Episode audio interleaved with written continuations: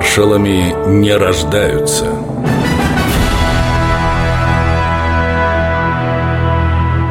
Филипп Голиков. Уполномоченный по ленд-лизу Так называли его в начале войны. Именно генерал Голиков договаривался с нашими союзниками о поставках Советскому Союзу военной помощи Тяжелее всего пришлось с американцами.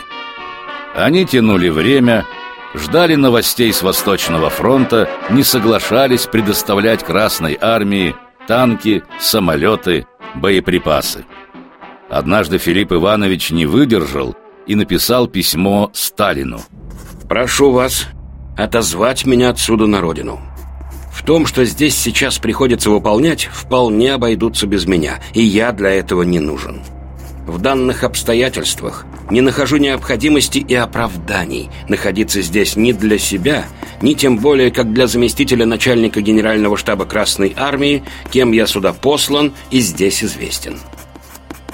Сталин просьбу Голикова удовлетворил и пригласил его в Кремль. Зря вы считаете свои заграничные командировки неудачными. Мне тут принесли папку. Где она? Вот. Открываю, читаю. Смотрите. 31 августа 41 года в Архангельск пришли английские корабли. Привезли 49 самолетов, 800 магнитных мин, больше миллиона боевых патронов и 3000 бомб.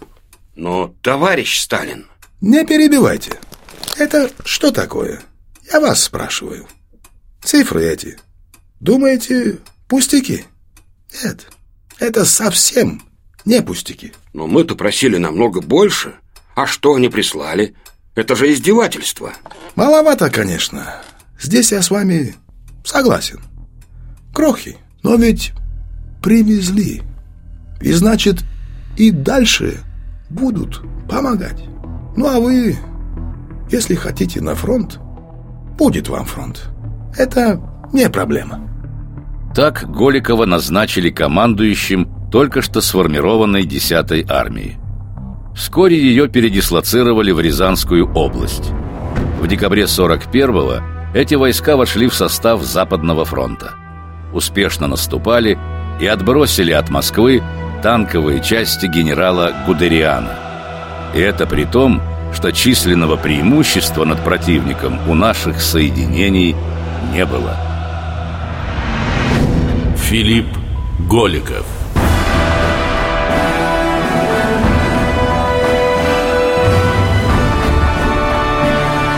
Маршалами не рождаются –